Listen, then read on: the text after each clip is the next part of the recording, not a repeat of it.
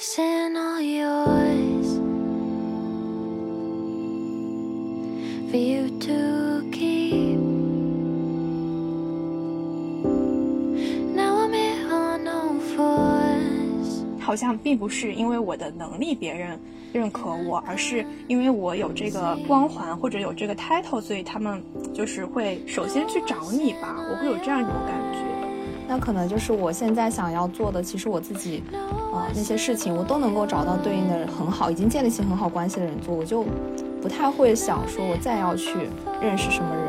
他可能在你现阶段的生活中没有能够跟你再进行交流，没有能够再陪你一起走这条路。但是当你哪一天真的跟他又有连接和交集的时候，他肯定马上又会很快的转变成你的朋友。我们都希望所有的事情都可以平衡，但其实很多时候是平衡不了的。就是毕竟人的时间和精力就那么多，一天只有二十四个小时。就是你可以偶尔加班，但是你不能天天加班，否则那个时间就变成了工作时间，它就不叫加班了。他们作为一个领导，接触了那么多下属，肯定碰到过很多没有满足他期望的人，但他们其实也能活得好好的。我们何必每一次都要满足他们的期望呢？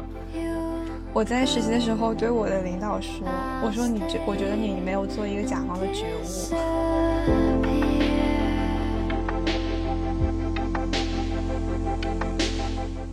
各位听众好，欢迎收听新一期的《玉指又言》。各位听众朋友，大家好，欢迎收听新一期的周一说。大家好，大家好，就是呃，今天是一期就周一说，我估计也是《玉指又言》第一次的串台节目，对对，是吗？啊，对，很荣幸成为《玉指有言》第一期对串台节目的，我们也很荣幸另一期播客。对对对，然后为什么就这一期播客？是因为我之前跟两位，呃，就是一个是周月，一个是小霍，然后两位主播，我我主动跟他们联系，因为我在喜马拉雅里面听到他们的一个播客节目嘛，然后我听到他们整个情况是准研究生的一个状态，然后我突然就感觉，就是因为我刚刚从研究生毕业，感觉可以有很多这方面的交流，所以就约他们进行了这样一期的一个节目。是的。其实我们之前就还蛮想做串台的，然后就是在那里纠结了很久，一直没有实现。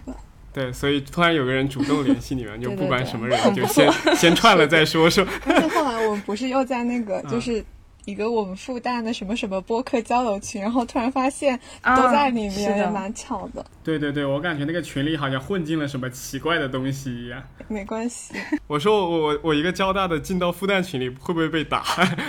没事，我也不是复旦的，我也在那个群里。然后我们讲一下背景吧，就是呃，我是之前是上海交通大学临床心理学的研究生，然后是已经毕业将近一年了。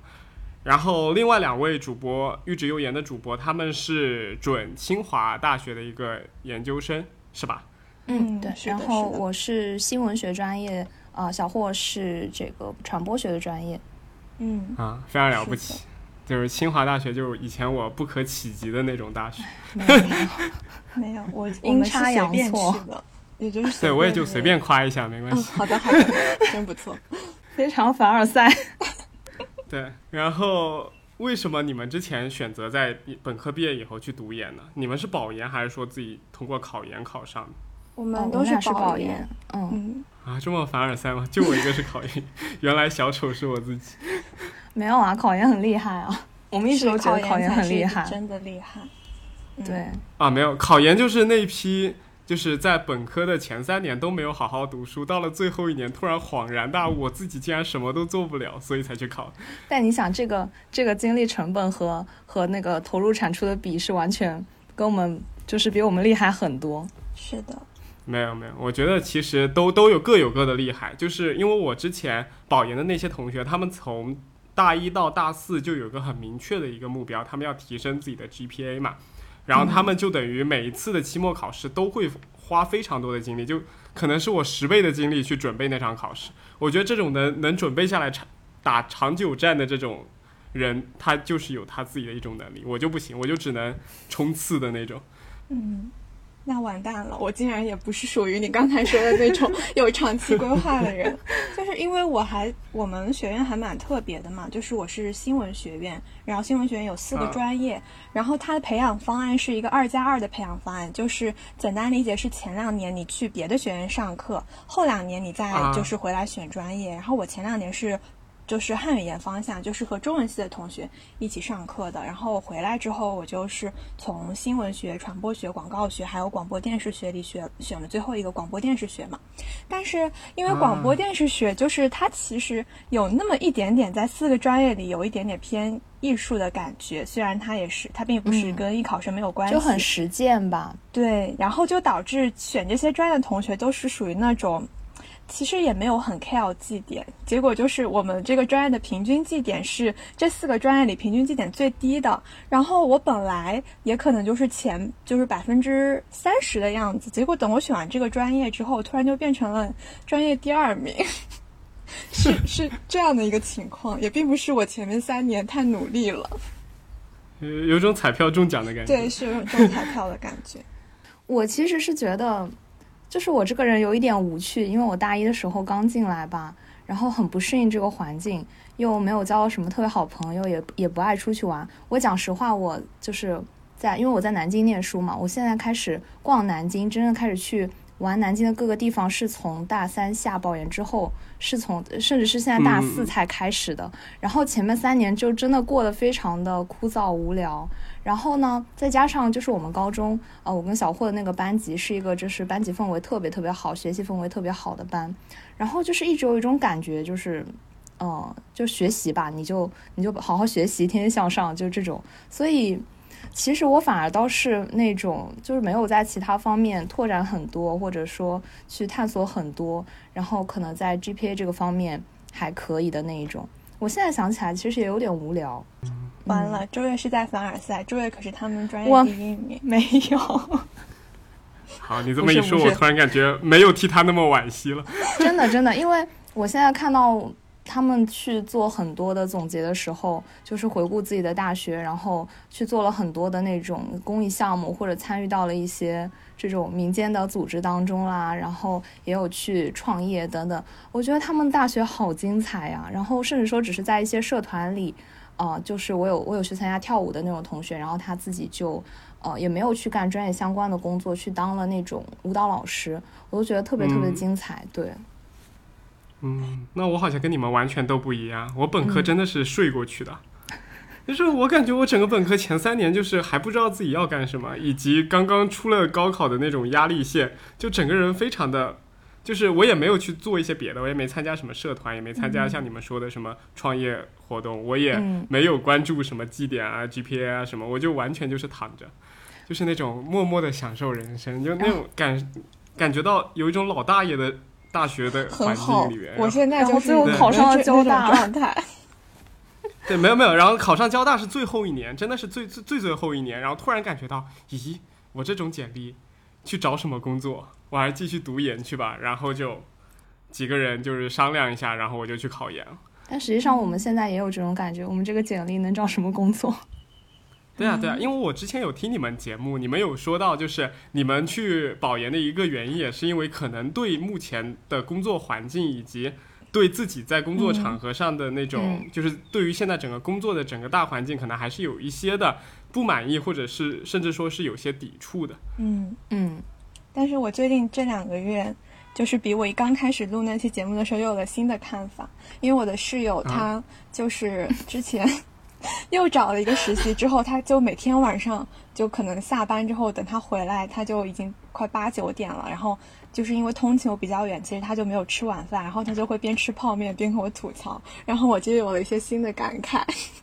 你说所以你的新的感慨是什么？可以，这个可以等到后面要谈那个和工作相关的问题。啊我发现我们完全没有回答为什么要去读研这件事。啊，因为可能在自己节目里有讲过，其实我们当时说的就是有点逃避工作吧。嗯，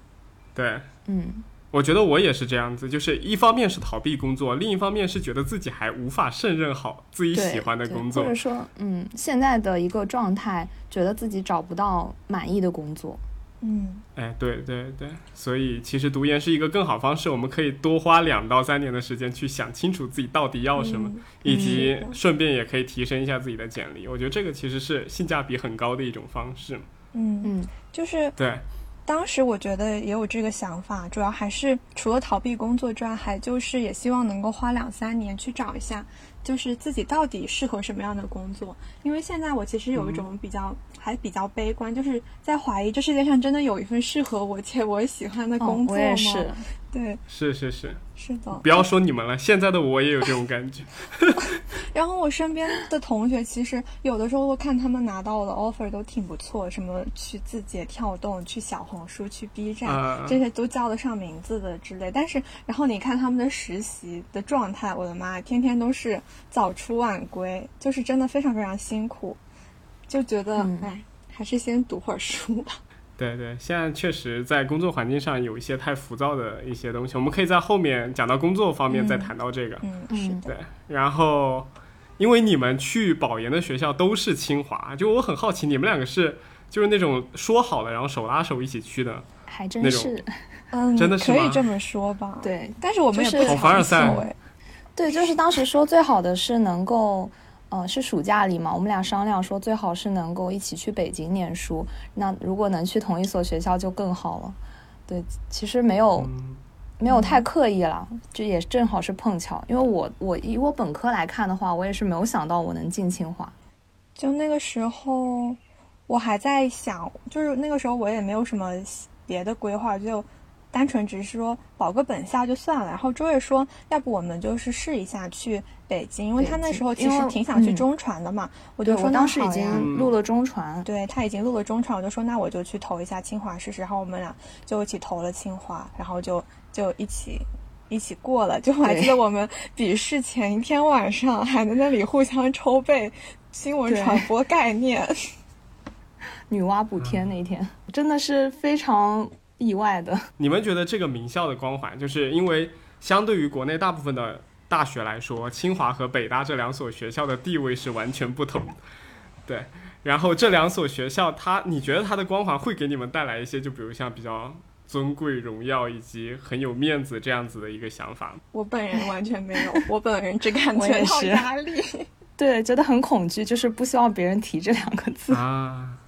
对，嗯，就是虽然说复旦它比肯定是比不上清北，但是就是复旦它好歹也可以算是名校光环吧。然后就是，其实我嗯这四年，就比如说我寒假去练车就很痛苦。我但凡来了一个新学员，我的教练就要跟他说，说我们这里有一个人是 从复旦大学来练车的。然后最好笑的是，那大家都觉得你的科一、科二、科三都得一次过吧？结果最后就是那一批去考科目三的人，只有我和就是好像是有八个人去还是七个人去，结果只有两个人没过，其中有一个人就是我。然后 等我出来之后，我就跟我的那些就是一起练车的人说啊，我没有过科三，然后他们都不相信我说的话，他说你怎么会没有过呢？我就说我就是没有过，唉，就是他们会对你有一些比较高的期待，但是嗯，就是说实话，大家也都是都是普通人了，就是是对这样一种嗯感觉。对，就是不希望被一些东西呃加上了那种全方位的这种莫须有的枷锁。然后那天就是在在看到那个那个问题的时候，我其实突然想到了一件事情，就是前一段时间不是正好清华那个校庆嘛，嗯嗯是，然后有一个有一段视频，就是一群那个啦啦操对女孩子表演的视频。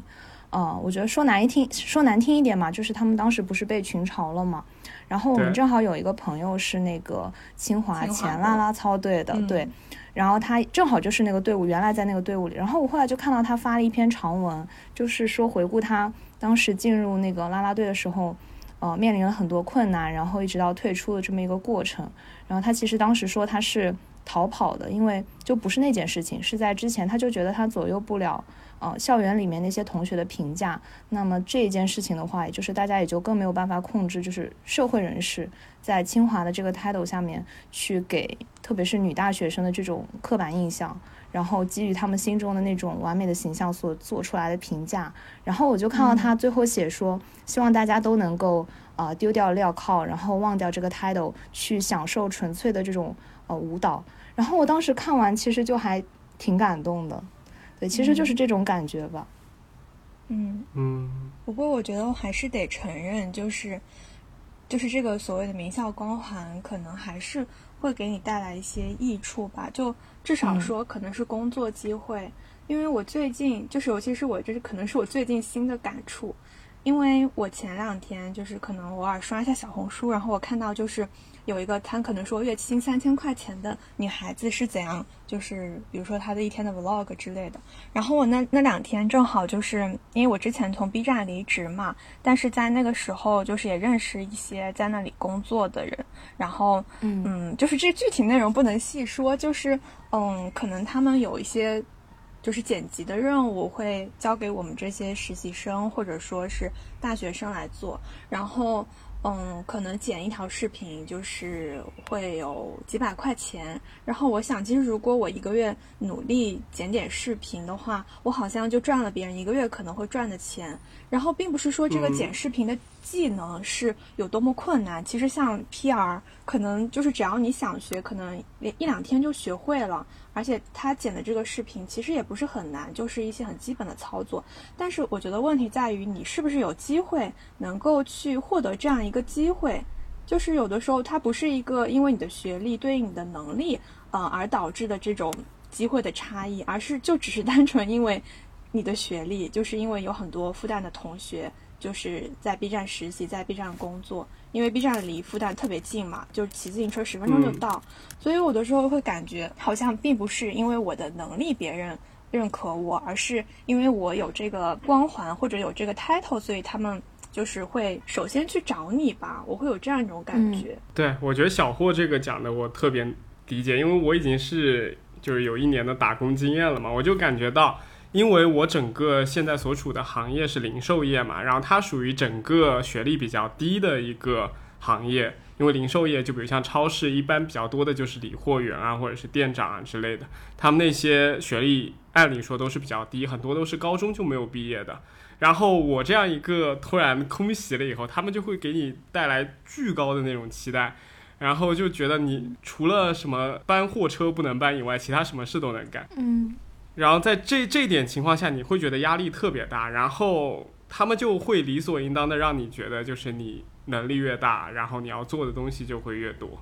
嗯，然后像你刚刚讲的，就是呃很多事情其实，尤其是我之前是在事业单位，是在一个精神卫生中心里面工作过一段时间的，然后我可以明显的感觉到，其实里边的一些工作并不需要那么高的。并不需要一个交大的研究生这样子的一个角色去做，可能是一个比较专业性的一个人，甚至是，呃，你只要呃有一定的能力，然后跟患者能够沟通，就可以把这件事协调的很好。但他一定要安排这样子的一个位置，给到一个学历非常高的人。那你其实如果你没有这个高学历，你根本没有那个敲门砖去做它，你也就丧失了这种去学习的机会。所以我觉得这就是名校能给你带来的，就就目前来说，它能给我们带来的便利，就是说那一个敲门砖，让你能够更快的去接受到那些大家普遍意义上觉得很难的工作，但其实可能真的接触起来的话，并没有那么难。你会觉得大家其实，在同一起跑线上，可能都能做到。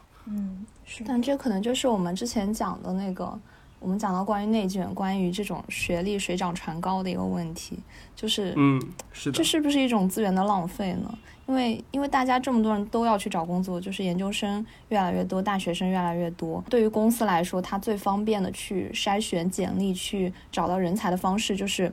第一步先通过这种大数据把你的学校筛一遍。然后再进行，比如说面试啊等等的挑选。但我觉得公司里边也是各取所需吧，就是有一些公司，他对他来说，他在某一个岗位里边能够招到比这个岗位原先更高级别的一一一些人才，比如像他本来只要招一个本科生，后面招到了一个研究生，其实他对他来说是有益处的。但对于另外一些公司来说，对他来说其实没必要招一个本科生或者研究生，只要招一个中专生就行了。但你这时候很多的研究生和呃，本科生来投他的简历，会导致他需要为这个岗位支付更多的薪水。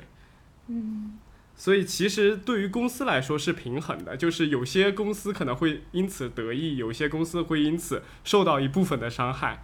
嗯，但我其实想的是，就是，嗯，可能说我们进入了名校，然后毕业之后相对来说公司呃这种工作会好找一些，但是就是难道现在真的本科毕业之后，一个这个二幺幺的，比如说二幺幺的毕业生或者说研究生就已经找不到很好的工作？因为我现在身边的同学就有很多在找工作嘛，然后。嗯就是像我的就是朋友的话，就会我我会看到他们去面试非常多家的公司，但最终就是双方的这种期待值都是不匹配的，甚至说有一些公司他在面试的时候就会直接告诉你说，呃，我们是非常忙的，然后每天都可能需要加班，但是我最后只能给到你啊就是三千加，甚至只有就是三四千的工资吧，就是这也是令他难以接受的，但我就觉得，嗯、现在现在就是本科生找工作怎么会？这么难了，因为说说实话，就是二幺幺吧，其实也并不算差了，在全国的这种大学来看，但是目前的现状就是这样。而且我也听很多老师说，就是他们自己现在的这个研究生，就是我们本科的研究生，是出来之后也是找不到工作的。原来现在就业形势都已经困难到这种地步了吗？是的，是的，对我在前两年的时候感觉还是好一些的。我的室友，我就不要要说到我可爱的室友了，他也是嗯我们日指诱人常驻嘉宾之一，就是他飞行其实主播去了，就是你们听名字会觉得非常好，就是是央视总台的上海上海站，就是是就会大家感觉，如果你是一个学新传的，去央视肯定很不错，而且就是在上海，那肯定上海站也肯定很不错，因为上海站是新建的嘛。但是他那天嗯回来之后就跟我说了一件事，就是他发现那里的老师要更改图片大小，全都是用的美图秀秀。然后他说，我并不是存在软件和软件歧视，但是我确实是没有想到那个老师还企图教我怎么用美图秀秀，因为他是一个很会 PS，他就会既会 PS 又会 PR，就是又会剪又会拍，就是你但凡能想到的，就是一条龙服务，他都可以给你提供。但是他就是没有想到，难道我在这样一个看起来呃很好的工作岗位上，我只需要付出我会的这些东西里的非常少的一部分，我就可以待下去吗？那我作为一个就是比如说我作为一个复旦的学生，我学了四年，我会这么多东西，那我竟然是没有地方去发发挥我的长处吗？就是。这这个确实是让人蛮怎么说呢，蛮惋惜的一种感觉吧。嗯，但我觉得他这个是不是就是我自己在传统媒体待过的那个感觉啊？就是像这种呃，比如说上海台，它是新建的嘛，然后它的这个员工并不是说呃完全是一些就是有新鲜血液会用各种这种设备的，而是可能很大一批是从这种传统的部门的这些人调过来的，他们的这个模式其实就是可能不太能跟得上最新的，就是像大厂那样的工作呃环境和氛围。嗯，也有可能。嗯，我我听到你们刚刚讲的，我是想到一点，就是他不会有另一种想法嘛？他会想到这这个人好聪明，他竟然用美图秀秀就能把这么简单的事情就给做了。就是如果我的话，我会有这种想法。是这样吗？你你你这样说你这样说也是不无道。理。对，但是可能用习惯了，会觉得会觉得比 PS 比较方便。对，我就觉得他竟然从平时把自己 P 好看一点的这种软件里，能够把它移植到工作中，那这个人工作能力一定很强。不，但我觉得这个得看他会不会用 PS。他如果是两个都会用，但他啊选择了更便捷的，那那就是可能是聪明。但他如果是因为只会用美图秀秀，这可能又是另一说。那那他可能真的就只会用美图秀秀。那我我还遇到过老师，就是，嗯、也是学我们传媒的，但是他就是连百度云都不会用，然后要要求学生去把东西用盘拷过去的。我其实，在工作中会有遇到这种，就是我我我会经常用腾讯文档嘛，嗯。然后我会建好几个小的一个表格，在在一个大的表格里边建一些子文档嘛，然后我会同步给，比如像各区域的人去人员去填写，然后我会发现其中有人把我的子文档都给删了，然后我当时就很崩溃。哎这可能也是一个技术软件壁垒，我觉得 是是一个非常大的就是工作里很重要的是让员工熟悉某一套的嗯呃软件，然后让大家都用它来共享，我觉得这个是很重要。所以我觉得这可能也就是你刚刚讲的那个呃央视的上海上海总部的那个员工，他们全部都使用美图秀秀的原因，因为这样方便交流。可能也是，确实。我就是随便讲出其中的原因。因为你突你一讲，我突然意识到，我之前在 SMG，就是那个就是上海可以说是东方卫视那边，我发现他们用的是美图秀秀。你不说我还没想起来，你说我发现好像确实，当时这种电视台的普遍配置就是美图秀秀。我觉得我们这期可以拉美图秀秀做个代言，就感觉职业中也可以使用的一款软件。不错，你们马上就要去一个新的环境了嘛？就从自己不管是上海还是南京的一个工作呃学习中转到北京去，就是你们总会接接触一些崭新的团体，还有你们新的集体。你们目前是有什么样的情绪反应的？嗯，非常害怕，并且打算抱团。所以就你们俩抱团是吧？对，因为我当时说，如果说就是周越他没有成功去北京的话，那我就留在复旦好了，我就直接保本校。对，啊，总体来说我们还是挺自闭的。对，嗯，你们之前在遇到新的集体的时候也是同样的反应吗？你们去本科的时候也是这样的逃避型的吗？嗯，哦，我是属于那种心里其实很社恐，但是表面上看起来非常正常。就是我我我就是那种，大家会觉得我居然朋友很多，这是也是蛮奇怪的，我也不知道为什么。就是我从从上初中开始就感觉有很多好朋友，上高中也有很多好朋友，上大学也有很多好朋友，但是我其实心里特别特别害怕，就是会担心我不是会不会找爱丽丝到，兰吗？会对对对会找不到好朋友，然后就是有的时候比较自闭。但是如果你真的要强迫我。或者是在那个场景下，你需要和别人交交流之类的，就是我会看上去好像还挺活泼开朗的。就是我觉得我们俩其实都属于那种，就是不会跟别人发生矛盾，就是我们很会知道怎么样能够把双方的关系给处理的舒服。但是，但是真的在面对，就是说你要建立起一段这个亲密关系，或者说你非常认可他是一个你很好的朋友，就这个事情可能还比较困难吧。嗯，对我听你们讲，感觉有点像讨好型人格的那种感觉，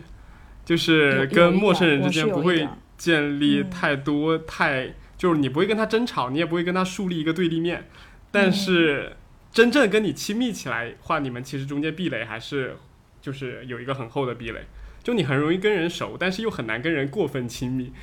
嗯，就是可能是我现在现在会主动就是把朋友的不同功能给分散出来，所以就有很多朋友。是的，是的，是的，就是比如说像我和周月，就是就属于那种可能一个一周都没有发任何一条微信消息，但是呃，这也完全不阻碍我们是好朋友，因为我们毕竟就是从初中就是一个初中，虽然不在一个班，然后高中嗯是一个班，然后就是大学四年又会有的时候就会聊聊天，又录播课，然后就比如说嗯，可能我跟我的室友关系本来就还挺不错的，然后我可能就跟个人兴趣爱好方面就有又有一些好朋友。然后就可能就可能就是平时我现在出去打羽毛球，我可能又有一些好朋友，就可能会是分散了不同功能的好朋友，嗯，功能性朋友，对功能性第一次朋友。听到这种朋友的词其实我也是嗯就是我原来会，我我特别是在本科，呃以前吧，我会觉得朋友是那种，嗯，就你什么都能跟他聊，然后是那种全方位契合的朋友。所以我原来，所以我刚进入大学的时候，我大一的时候特别自闭，因为我感觉我好像找不到这样的人。然后现在慢慢就过渡到了，就是我能够接受，我每想要做一件就是需要跟别人一起做的事情的时候，我都能够找到对应的人跟我去做，啊、那我就觉得挺好的。就是不要嗯要求你每个朋友都能够跟你完美契合吧。嗯，对，跟你某个点完美契合就行了。对对对，对，因为你总不可能自己的所有生活都是围绕着朋友来的，肯定就是嗯我在做某件事的时候，觉得跟你很舒服，我就会拉上你一起；在做另外一件事，觉得跟另一个人很舒服，我就会拉上另外一个人。是，然后又没有在其他方面就是踩到你那种大的雷区的话，我就觉得 OK。嗯，对，但我现在有一个感受是，呃，我随着自己年龄的增长，我对于一个新群群体的期待感是在逐步下降的。嗯嗯对，就以前我可能就是读高中或者读本科的时候，我会对一个新的群体我很期待，我会遇到不知道什么样的朋友，遇到来自天南海北的各种同学。但是到现在，就是我再再让我去认识一波新的群体，我就开始自闭了。对，为什么呢？我不知道是年龄的原因，还是因为就是自己性格的一些改变吧。因为我感觉，就是小的时候你对于同学和朋友之间是很包容的，就长大以后越来越发现，就是大家也变得更社会了一些，然后可能在交朋友或者是在、呃相处的时候，会觉得会带着一些利益，然后就就会觉得自己对整个群体的期待感都下降。嗯，嗯，我觉得可能是因为年龄的增长后，其实遇到的人多了，你就会有的时候觉得可能人有的有些有些时候会觉得人好像是大同小异的，你可能就是有那么几类人，比如说你现在已经过完四年的本科，然后让你去想象一下，你研究生还会遇到怎么样类型的人，你会觉得可能会和本科差不多吧。我现在就会有、嗯有这样的感觉。啊，嗯，你这么一说，让我想到就是，我刚刚不是说那种我们所谓的那种偏功能型的朋友，那可能就是我现在想要做的，其实我自己，呃，那些事情我都能够找到对应的很好，已经建立起很好关系的人做，我就不太会想说我再要去认识什么人，对，就除非说我这个朋友跟跟他隔得很远吧，然后我真的在想做这个事情，我可能会去想要跟谁谁谁一起去做。那如果说大家关系都处在一个很稳定的状况的话，就不太会想再去进行额外的这种社交。嗯就是虽然说是功能性的朋友，但其实你跟他们建立的关系，还是需要很很多的时间和精力的。对对对，嗯我觉得朋友也有点像舒适圈一样，就是嗯，这个舒适圈可能是你经过了十几二十年来建立的，所以其实你很珍惜这个朋这个舒适圈，然后你很害怕新的群体会影响到你这个时候的舒舒适圈，你就必须不得不跳出那个舒适圈，所以你在这样本能的情况下，你就会抗拒遇到一个新的群体，或者是建立一些新的关系，因为这个平衡很容易被打破。是的，嗯你们讲到，就是在不同的人群中，你们也把它分成什么功能性的朋友和什么什么样的朋友，这么说然后你们奇怪。对我也觉得很奇怪，就感觉感觉突然有一丝功利，但是我对他们都是很好的，而且真的就很喜欢他们。对，可能就是只是这么一说吧。嗯，这么一说吧，嗯，对。那针对不同的朋友，你们会有那种完全不一样的对他们的性格吗针对不同的朋友倒是不会，因为他们是我的朋友，啊？所以你针对朋友，你的性格都是很稳定的。对我还是比较稳定的。但是对朋友跟对外人不太一对样，。对外人会不一样。那我感觉好像我是不太一样。哦，是吗？对我会有两套的性格，就是就我有的时候会很乖巧，就是真的那种感觉看上去像有点不太会社交的那种人，但是就是跟一些另一些朋友，就真正可能玩的比较熟的朋友，会就展现出自己很不羁的那一面。但两个可能都是朋友，就不是说哪一个更亲，哪一个更疏，嗯而是就是就针对这个群体的朋友，就可能我面对高中的同学和我面对大学的同学，我就是两种不同的性格。就一方面他们会觉得我有一些社恐，甚至不太会讲话，甚至有点文静的那种类型。但是在另一个群体里边，我就特别的活跃，然后话特别多，就有点很不羁的那种感觉。哦，我是想说，会不会跟朋友的类型有关系？可能是我就是在当时我跟朋友接触的那个环境下，应该是就是我会调整自己的人格倾向。就比如像我在初中的时候成绩就是非常非常好，然后我又是刚刚从江苏转学转到这边来的，然后我就会表现的比较文静一点，因为我跟他们都不是很熟的情况下，我是一个人要去接纳整个群体的，而他们是整个群体只要接纳我一个人。所以那个时候我就会表现得很文静，我就慢慢的去听、去去感受吧。然后后面，就比如像我到了本科以后，有一些朋友真的是玩的非常非常熟了。那个时候就是开始放飞自我，然后跟他们之间的相处模式也属于比较放得开一点嘛。然后我就觉得这个当下的一个环境状态，自己的体现会影响到之后再回来我跟他们作为朋友的那种表现。我不希望在朋友心中我的性格是很不稳定的那种，就是从以前特别文静，突然又跳转到了这种就是就是疯疯癫癫的类型。明白。嗯，我感觉你说的就是可能是在和从前，比如说初高中的朋友那种文静的感觉，会是我刚接触到就是新的环境和新的人群会会体现出来的那种性格。对对嗯，对，其实我现在和熟的人也是疯疯癫癫。正常正常。我觉得是正常，而且我觉得一个群体也会影响你你的性格。就比如像你如果刚进一个群体里，你表现的很文静，其实大家对你的一个感受也是你是一个，比如像你是一个内向又文静的男孩子，那之后我也会慢慢的去往他们所期望的那个方向上去改变，就是慢变得越来越文静和内向，然后我心中可能另一面就已经被熄灭了。嗯，我我觉得我是那种就是会，嗯，因为我刚刚为什么问你那个问题？因为我是觉得我会随着朋友的性格去改变我不同的面相。就是我有的朋友，他们可能很文静，就是不太会跟你就是特别疯，然后或者说开玩笑之类的。然后我可能跟他们相处的时候，就是也是这个状态。然后我跟那种特别外向的朋友呢，就是处久了之后，也可能会就是我特别外向的那一面会被他们激发出来。我可能是这种类型。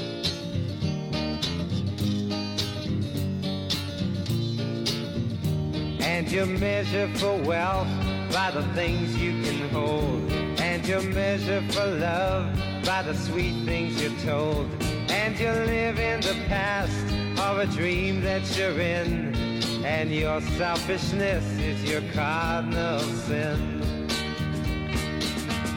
And you want to be held with highest regard. It delights you so much, if he's trying so hard. And you try to conceal your ordinary way with a smile or a shrug or some stolen cliche. OK，那我们就跳到下一个话题。对，下一个话题跟这个话题其实是相关的，就是你们如果去了一个新的环境下，你们会如何平衡老朋友和新朋友这两个圈子的关系？我仔细想了一下这个问题，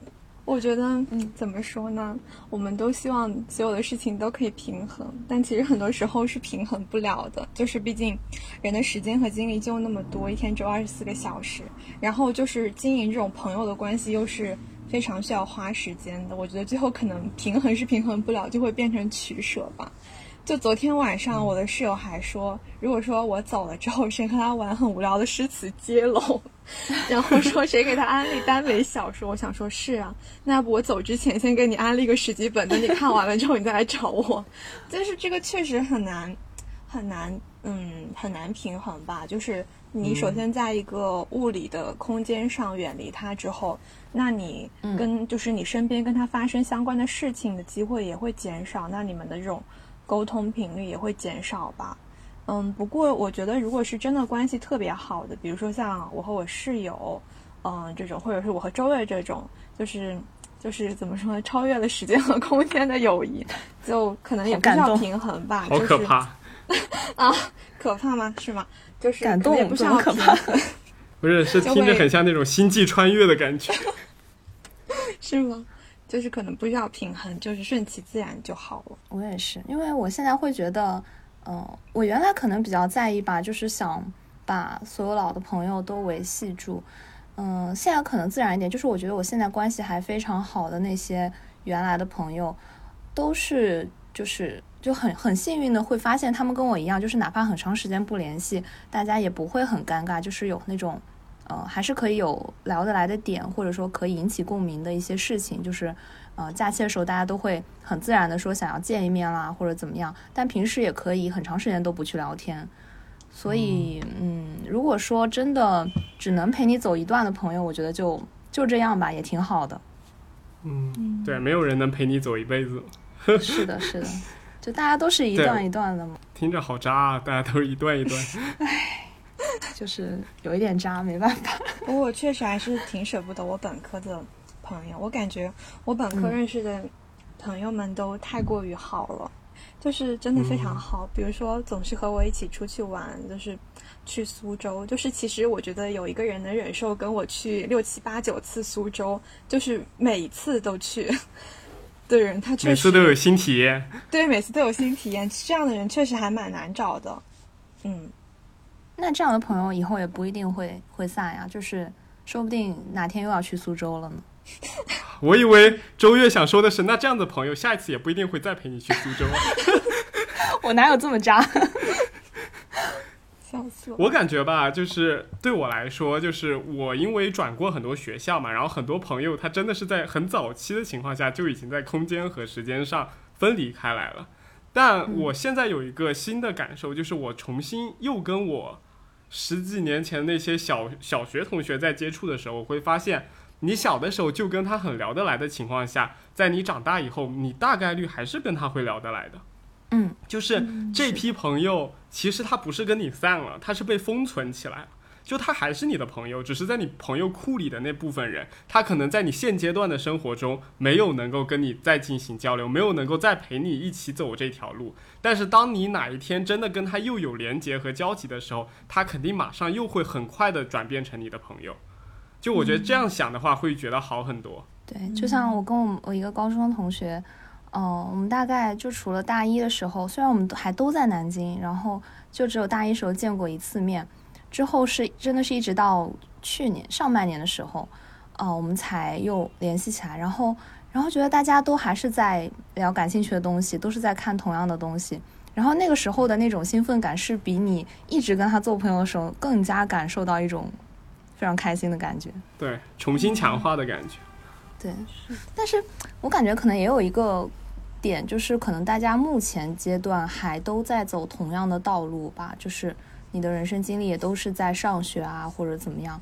嗯，可能未来就是大家走向不同的方向之后，我有的时候会在想，会不会有的东西就不一样了。嗯，对我经常会在知乎上看到那种提问嘛，就是重返二十年之前的同学聚会以后，发现每个人都迥然不同。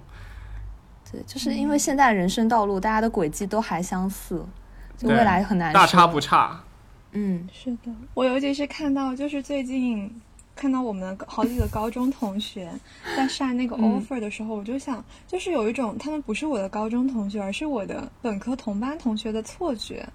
就会觉得怎么大家对于未来的选择都都如此相似。我觉得这个也可能是一个原因吧，尤其是，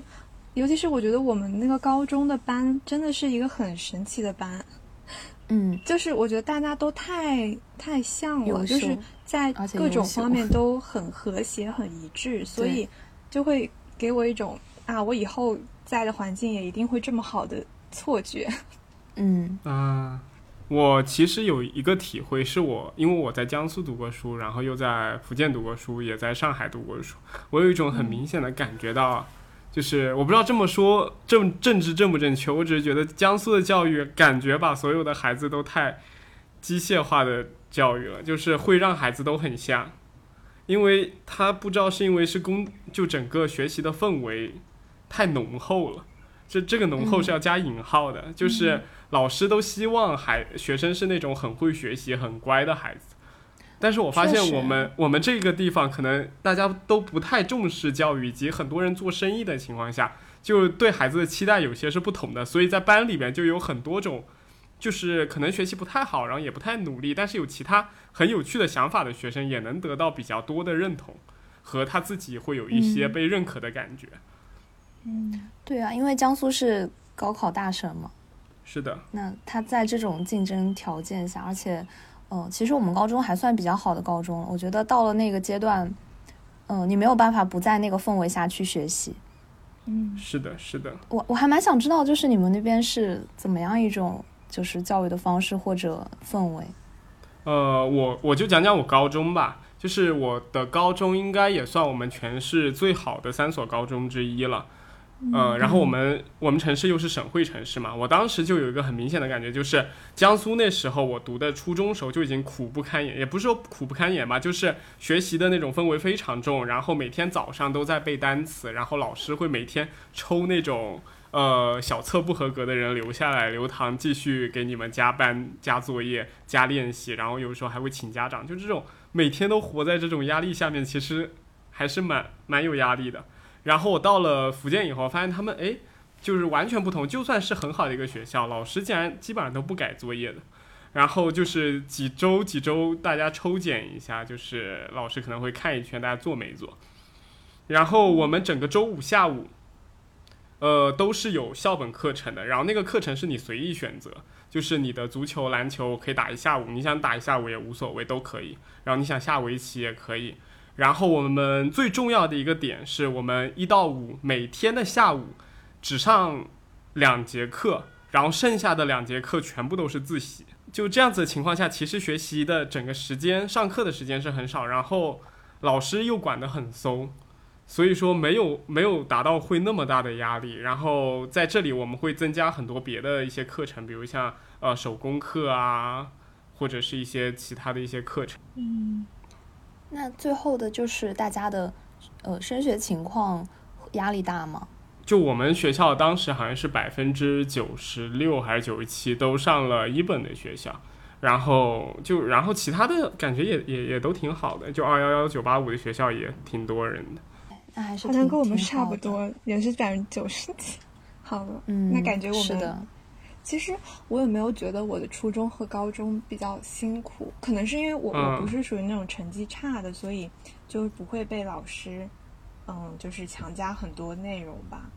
然后我觉得嗯我们高中那个班，就是大家虽然确实都在很拼命的学习，但是你能觉得大家还是各有各的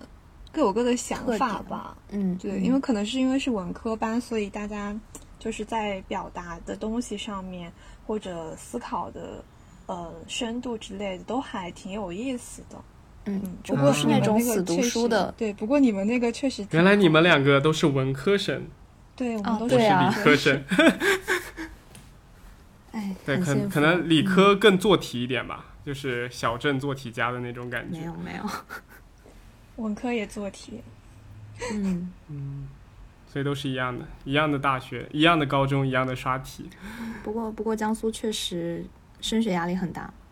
对对嗯，可能是我觉得是因为呃学生人数参加高考的人数比较多，所以就是大家内卷也比较严重。因为大家都在拼命学习的情况下，就肯定你要学得更更卖力一点，才能取得一个可能更优异一点的排排名名次吧。嗯，而且我们俩，我觉得可能是，就是我们从小到大都是在这个环境里，所以没有太多的比较，也就，呃，不觉得有特别大的这种差异，就是有很大的压力啊，怎么样？就小时候没有这个嗯概念。嗯，但是现在我因为接触过，所以我这个概念会比较重一点。因为我当时一回来，马上就感觉哇，好轻松啊！他们都不学习的吗？对，然后我有一点最大的感受，就是在最早的时候，我是一回家马上就把书包放下来，在吃饭之前就要开始做作业的那种学生。然后回来了以后，我发现我跟自己和解了，就是我也开始，就是可能到八九点才开始慢悠悠的把那一点点作业拿起来做一做。好幸福啊！你们居然是可以在晚饭之前放学的吗？啊原来还有另一个故事。我你们是我们高一高二也是晚饭之前放学，但是高三就是都是自习到对对对，九点半，然后我和另外一个就是就是我们三个关系特别好的，就是另外一个同学，他也在北京读研究生，然后嗯我跟他是自愿留下，留到十点半自习到十点半，然后再回家。我不行，我是九点半一定要跑了。啊，我是五点十分准时放学。所以你看，你们当时的快乐生活是回忆什么踢足球啦、手工课，我们是呃吃饭的午休的那个那个时间，或者说晚上晚自习的时间，大家在走廊里吹着晚风聊天。啊，那我觉得这样也不错，并没有聊天，是在背那个古诗，好吗？好惨。那个是最后了，你看你们两个人一样的故事，竟然有不一样的那种感受，一个觉得是在聊天，一个觉得是在哦，我真的很很怀念我高三的时候课间就是无所事事的那十五分钟。好。你看，这这就是这就是不一样，所以人家考上了复旦，因为人家在背书。那倒不是吧？勤劳致富。Don't try to enchant me with your manner of dress. Cause a monkey in silk is a monkey no less. So measure for measure, reflect on my set.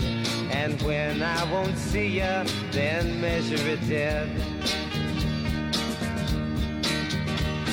Cause don't you understand? And don't you look about? I'm trying to take nothing from you. So why should you act so put out?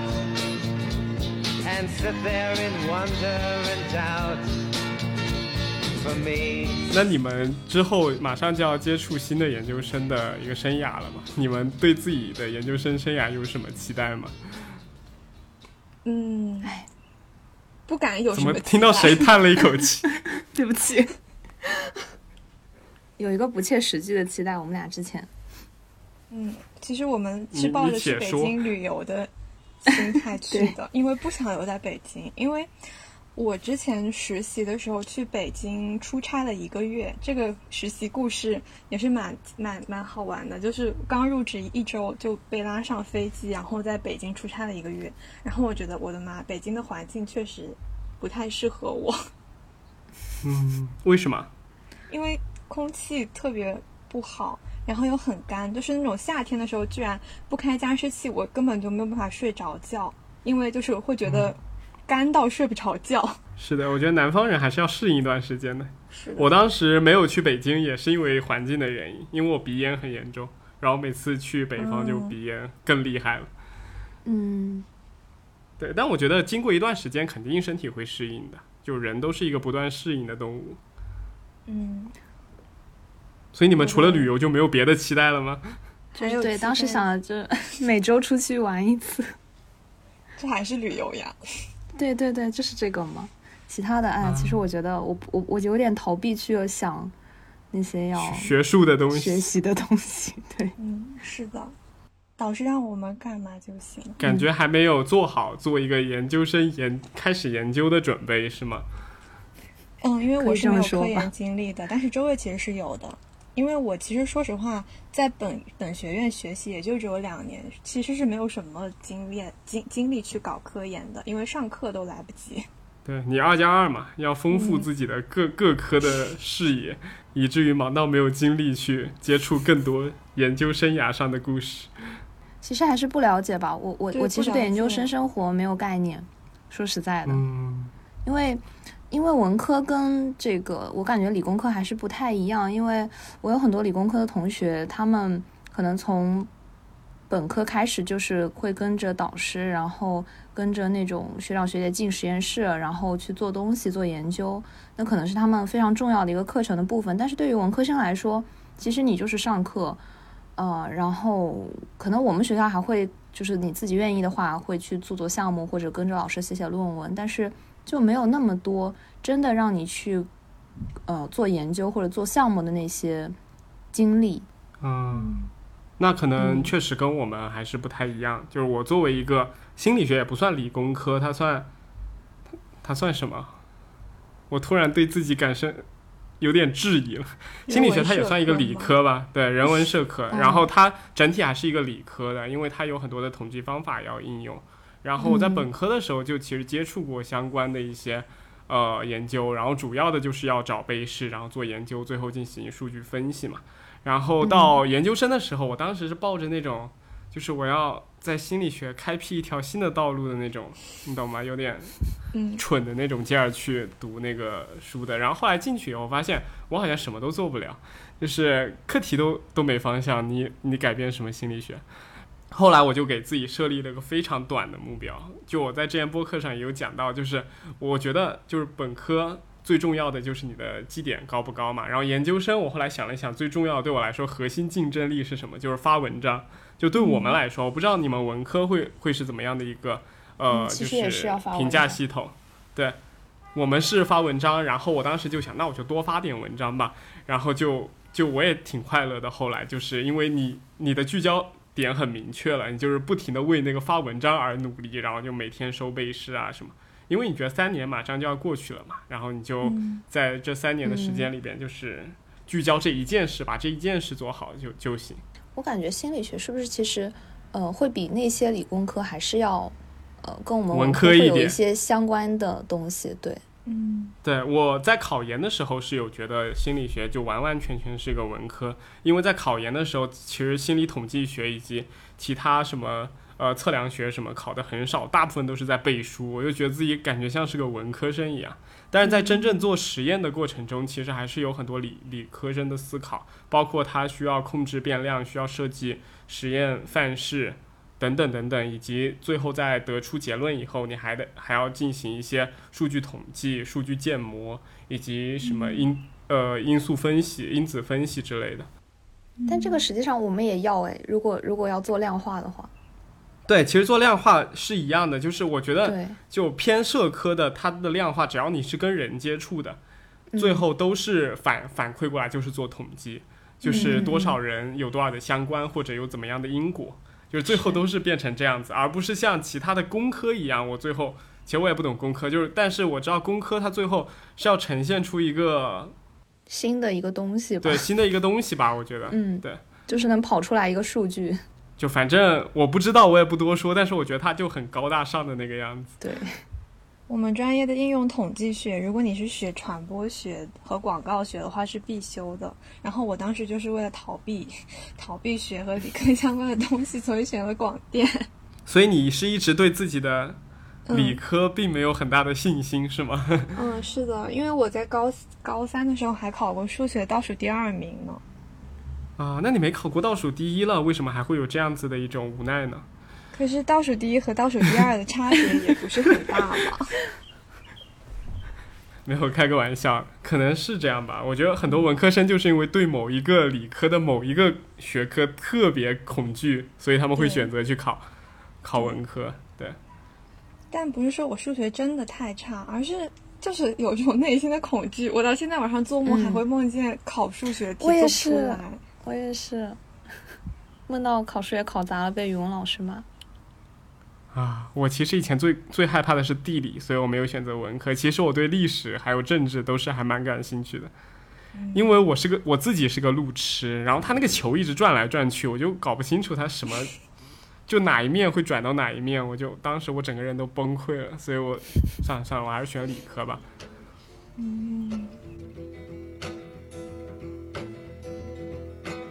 Sugar man,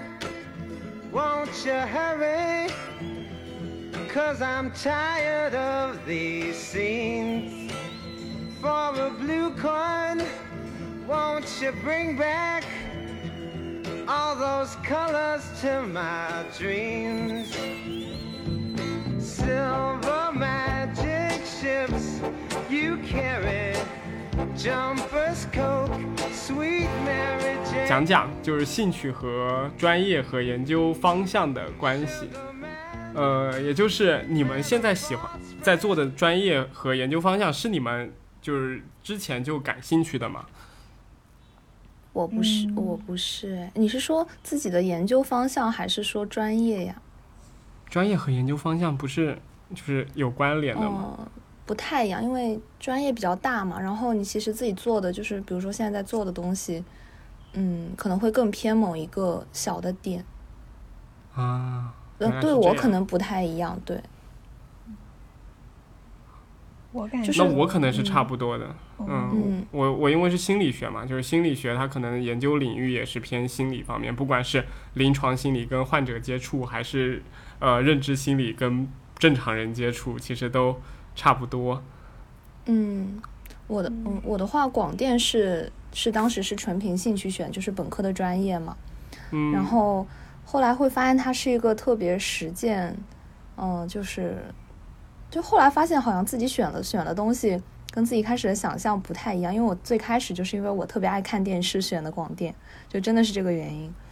然后我现在可能在做的东西是比较偏呃媒介法规或者说媒介伦理方向的东西，然后这个其实一开始也不是说完全是我的兴趣吧，就是是跟着呃导师的方向做的。但是就它可能偏就是传播学，然后偏人文社科大类底下的东西，就是你要把传播学跟其他的，比如说政治学、法学的东西结合。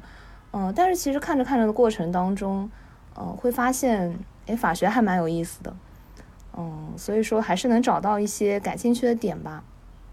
嗯我从你这么多话中，我就听出了一个感受，就你好，我好羡慕你可以从自己喜欢干的事情中找到一个专业，就是你喜欢看电视，然后你选了广电。那我喜欢睡觉，我要选什么专业？心理学，对，大家如果喜喜欢睡觉的，赶快来报我们心理学的专业，梦的解析。挺好的。梦的分析，对，弗洛伊德。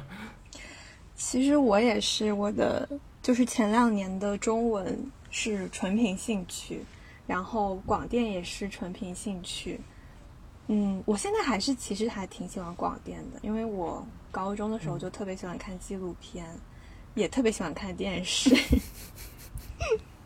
所以 原来喜欢广电的人都是喜欢看电视的人。对整个本科的呃专业还都是跟兴趣相关，但是研究生的话，是因为我感觉就是因为广电比较偏实践，属于那种你自己要扛个两三斤的东西，自己出去拍拍纪录片那种类型，就想学点啊和理论、呃相关的内容，所以其实对传播学我本本来是一窍不通的，嗯、就是所以想学点新的吧，就所以不想再去嗯学广播电视了。但是我后来发现，清华它的那个传播学，因为它有轻影工作室嘛，然后我又想，嗯我要不要在传播学里边选研究方向再选视觉传播呢？因为我确实还是有点喜有点喜欢这个方面的内容。但是又感觉，如果真的选了视觉传播，我又会把自己的就业方向给框在了和影视行业相关比较，就是比较相关的地方。但是现在的影视行业确实又非常糟糕。啊，我我我这边打断一下，我想问一下，视觉传播是一个什么样的专业？就是它是一个视觉方向，对，是一个方向，它不是一个，也不能说是一个专业吧，就是它可能还应该在中国美院是，就是中美、央美还是什么，它是有这个有这个专业的。但是如果说你是在一个传播学的呃下面的话，它可能比较研究多的是纪录片之类的，因为。嗯，就是你肯定知道有一个纪录片叫《我在故宫修文物》，然后它的制片人其实嗯就是清华的老师，就是就是新闻传播学院的老师。我可能是，呃，如果按照兴趣的话，我可能会往这里走。但是我觉得也不能太按照兴趣，以至于自己找不到工作，所以我我又在逃避选 研究生方向这件事。啊，感觉也是经历了纠结的过程。嗯我我感觉我们需要解解释一下的，就是可能跟心理学不太一样，就是我们的专业听起来都特别的大，比如说新闻学、传播学，但是它实际上下面你真的在研究生期间做什么，可能是根据你的导师来定的，就是你导师他会有一个研究的方向，然后嗯是在做一个更加呃细化的东西，比如说呃传播学下面会有特别特别多的，就是可以跟其他学科去做这种衔接的这种方向吧。嗯，就有可能甚至有一些是做，比如像受众心理，那可能就是跟心理学或者一些社会学相关的东西。你们跟每个学科之间的分支其实都能对得上。对，因为传播学其实它不应该，呃，算在新闻下面，而是一个新闻之上的一个，对，嗯，它其实应该至少应该是和新闻并列，是新闻与传播但它有个基础就是爱看电视。这个是本科的广播电视广播。电视的基础，爱看电视。很不巧，我不爱看电视，我现在所以我没有选择广播电视学。小时候是因为我一看电视，我妈就打我，所以她抑制了我这条发展的道路，让我只能选择了平平无奇的心理学。我觉得选心理学跟我一样。看电视，对我，也是，我也这条道路也并非什么好的道路。是的，是的，是的。我觉得就是每个学科都会觉得自己的那个学科并不是一条好的道路。但是我还有一点就是，我是一个转专业的学生嘛，我最早学的是生物，然后我在大一的时候，哦我毅然决然的转到了心理学。然后，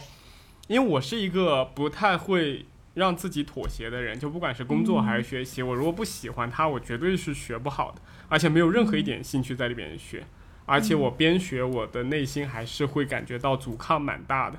所以在这个情况下，我就毅然决然的转到了心理学。我我那时候会有一一种纠结，就是是到底是我自己的问题，我根本就没有办法适应这种学习高效的学习，还是说是因为这个专业真的不适合我？然后后来我转专业以后就，就感受到，就确实是我不喜欢生物学。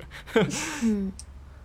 嗯，包括像读研究生之后，我会感觉，如果这个专业我真的不喜欢，以及这个研究领域，我觉得对未来以及对这个学科没有任何进展的话，我觉得我学着就是我去研究它，我也会提不起任何的那种精力。然后我在这边再解释一下，就是我研究生时候，呃的研究方向是强迫症，就是当时我会收很多，就一百多名强迫症患者来加到我的呃加入到我的研究当中，然后我去会做一个新的研究方式，来看看他们到底能不能对这批强迫症患者起效。其实这个研究虽然是个研究，但其实它是很有成就感的。他就看着患者，有些人能够真的在你的呃治疗下面慢慢的变好。其实我觉得这是一个非常正反馈的过程。嗯，是的，嗯，这就是心理学的好的地方。但是像我们这种，嗯，就会有一种，就是在实习的时候，你有一种在帮别人制造垃圾的感觉，你又为海量的信息就是增加了一些垃圾信息，就会有有偶尔会有这种感觉。没事，也不缺我们这点垃圾。我我我听刚刚呃小霍就讲，他不是说很多同学要不就在字节跳动，要不就去抖音，要不就去什么小红书，我感觉这些人不都是未来在制造一些就是信息垃圾的一些平台吗？是啊，但是他们工资很给的钱很多。啊，对，是的，而且他们在工作之后应该会有转变吧？我觉得这种在过于不严肃的呃社交媒体的信息爆炸的呃暴露下，会他们应该在下班以后就不想再打开这种软件了吧？嗯，你说的没错。我在 B 站实习之后，下班除非工作需要，是不会不会再想打开 B 站的。嗯，其实也不是说这些，比如说小红书、抖音这些在生产，呃，信就是无用的信息垃圾吧。嗯，他们可能中间也有一部分人是想要做一些有用的，只是可能对于他们来说，有用的东西可能对别人是没有用的。然后我嗯那个在就是央视，你可能觉得是一个传统媒体，它不会生产一些无用的东西。嗯，它确实不会不会生产有害的东西，但是它会进行信息的自我复制，就可能比如说像新华社呃的记者有一篇一手的报道，然后呢，因为现在就是各个端口，什么微博、微信，包括甚至抖音，都需要有内容去产出，所以这篇一手的东西就会自我复制到五六七八个其他的平台。然后有的时候其实不是说真的有那么多信息，而是说同一个信息被写成文字、做成图片、改成视频，又放到了很多别的平台。我其实有的时候会感觉这样的工作，我也做过这样的工作，就会觉得这样的工作确实是有意义的嘛，就会开始有一种自我怀疑。但他又不得不发，嗯，是的，也不是说我们不得不发，也可能是这个就是这个网站或者说这家媒体它本身不得不发，就是一方面有可能他自己呃没有采访权，就是我们国家很多媒体是没有嗯采访权的。是的，然后，即便他有采访权，他也会觉得，那我发这个新华社出来的稿子，我是，呃，会降低这个发生错误的概率吧。嗯，然后也是更加安全的，就是出于多方面的这种考虑。是的。啊，原来是这样。嗯而且它有一种，这其实也是媒体之间的竞争和内卷吧。就是，嗯嗯，比如说在这个时间段，别的媒体它都有东西可发，但是我没有发，那其实我就没有抢占到这些受众的注意力。那可能虽然说这个稿子在其他平台别人已经看过了，但是这这是无关紧要的。就是我如果是出于对嗯其他跟我有竞争关系的媒体的考量的话，那我肯定是要去在这个时间段发这个内容的。嗯，突然整个基调悲观了起来。而且我想到刚才那个啊，就是，呃，在说在说字节跳动或者说小红书这些平台，甚至是一些我觉得现在做做做这种剧啊、做影视的这些公司吧，我觉得虽然虽然我们感觉他们生产了很多的这种垃圾的信息啊、垃圾的这种信息流或者说剧，但实际上我也挺感觉悲哀的，就是因为他们每天其实会生产大量的这种东西，但他们可能是在想找，万一有哪一个红了呢？万一有哪个剧突然就火了，那他们这个公司就是相当于暂时性的成功了吧？但是在没有没有找到这个点之前，他们可能要继续做这样无效的、非常多的产出和和创意，然后甚至是没有人看得到的。是的，我感觉他们就是很多公司就是。尤其像抖音嘛，它就是在制造不不停的在制造一个话题，制造一个热点，然后在无数信息爆炸的情况下，但凡有一个信息能够让他们成为爆点的话，他其实就算今天的工作任务完成了。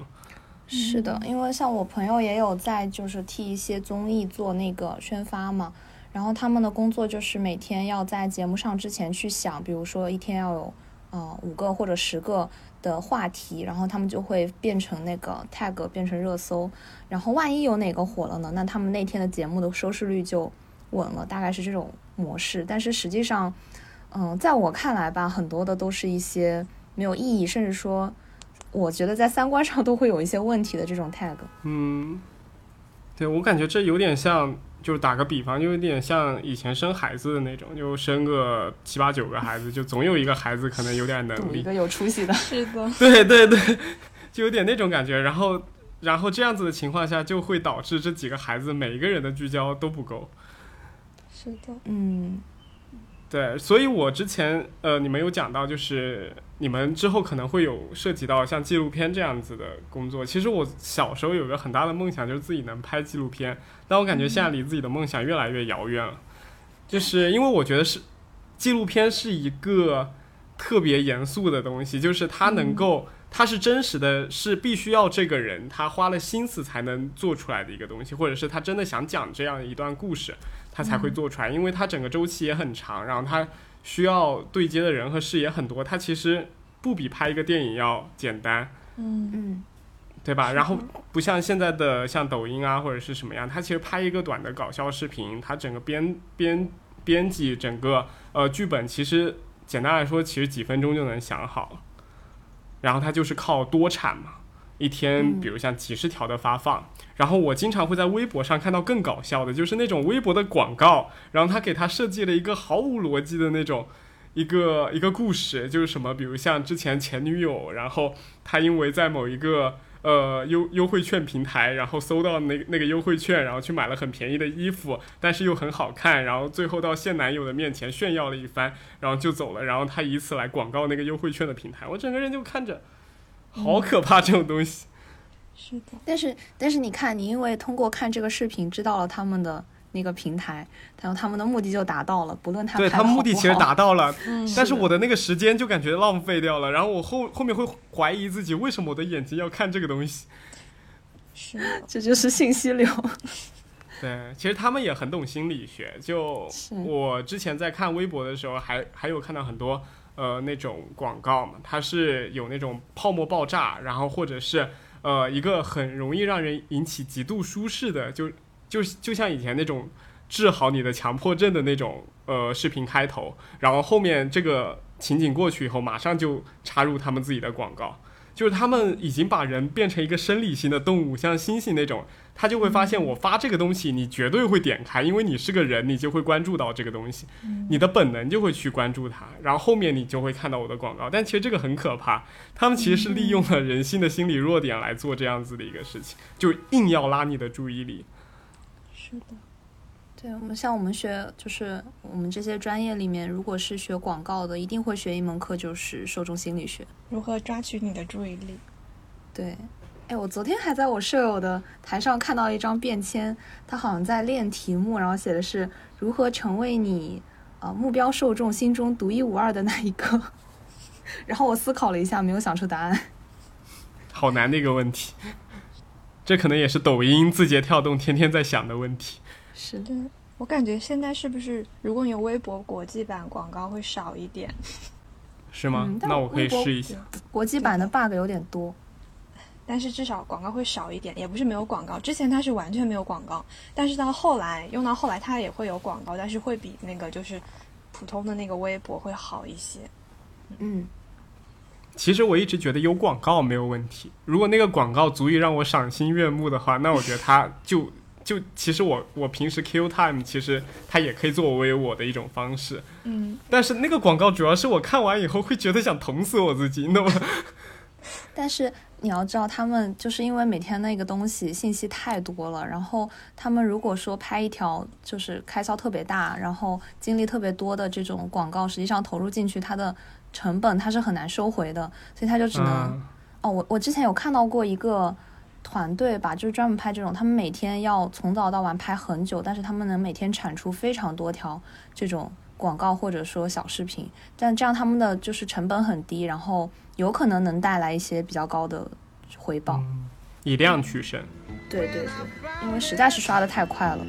It had Silver magic ships you carry. Jumpers, Coke, sweet Mary Jane. Sugar man. you're the answer that makes my questions disappear. Sugar man, cause I'm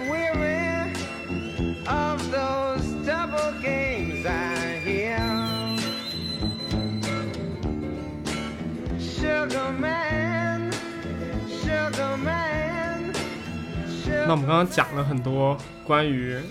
工作上的，就是我们已经扯到什么字节跳动啊、小红书这些公公司上面了。那你们觉得，就是你们之前应该也是有实习经历的，然后呃，工作和科研有什么样不同的一种体验吗？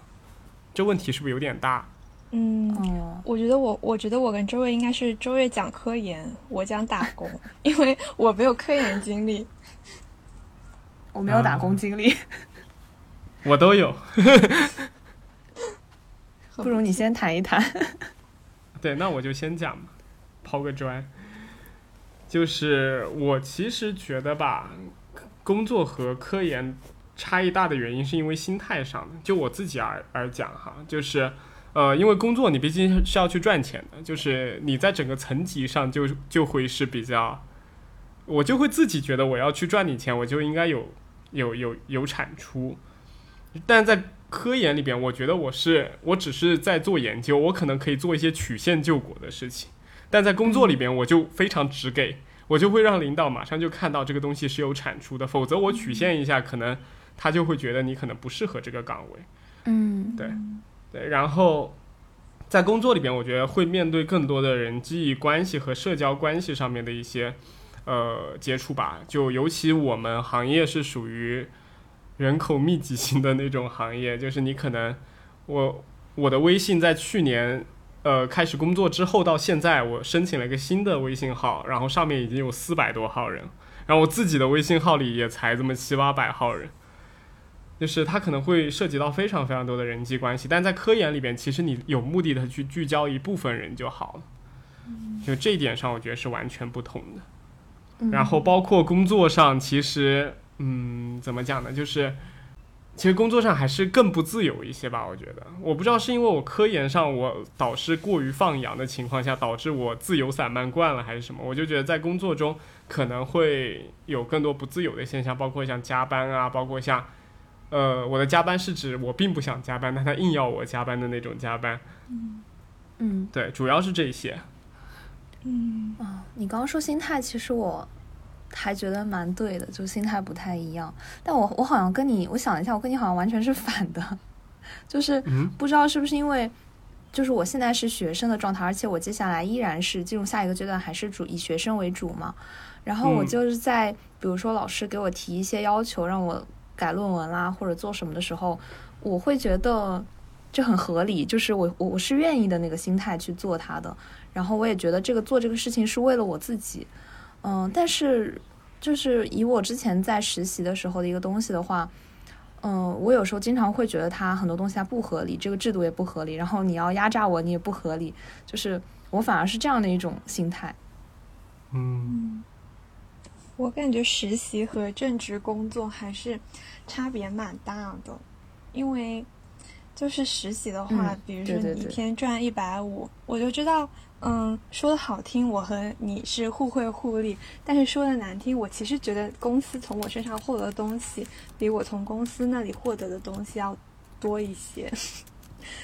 嗯，嗯，我是这样觉得了，嗯，因为讲实话，我觉得你说的对。讲实话，你说我现在大四还没毕业，嗯，你只要付我一百五十块钱一天。但如果我大四毕业跟你签三方，你要交五险一金。然后其实我们干的工作可以说没有太多的差别，但是你招一个正职员工的成本，哗一下子就上去了。所以，哎，尤其是影视行业，真的有非常非常多的实习生。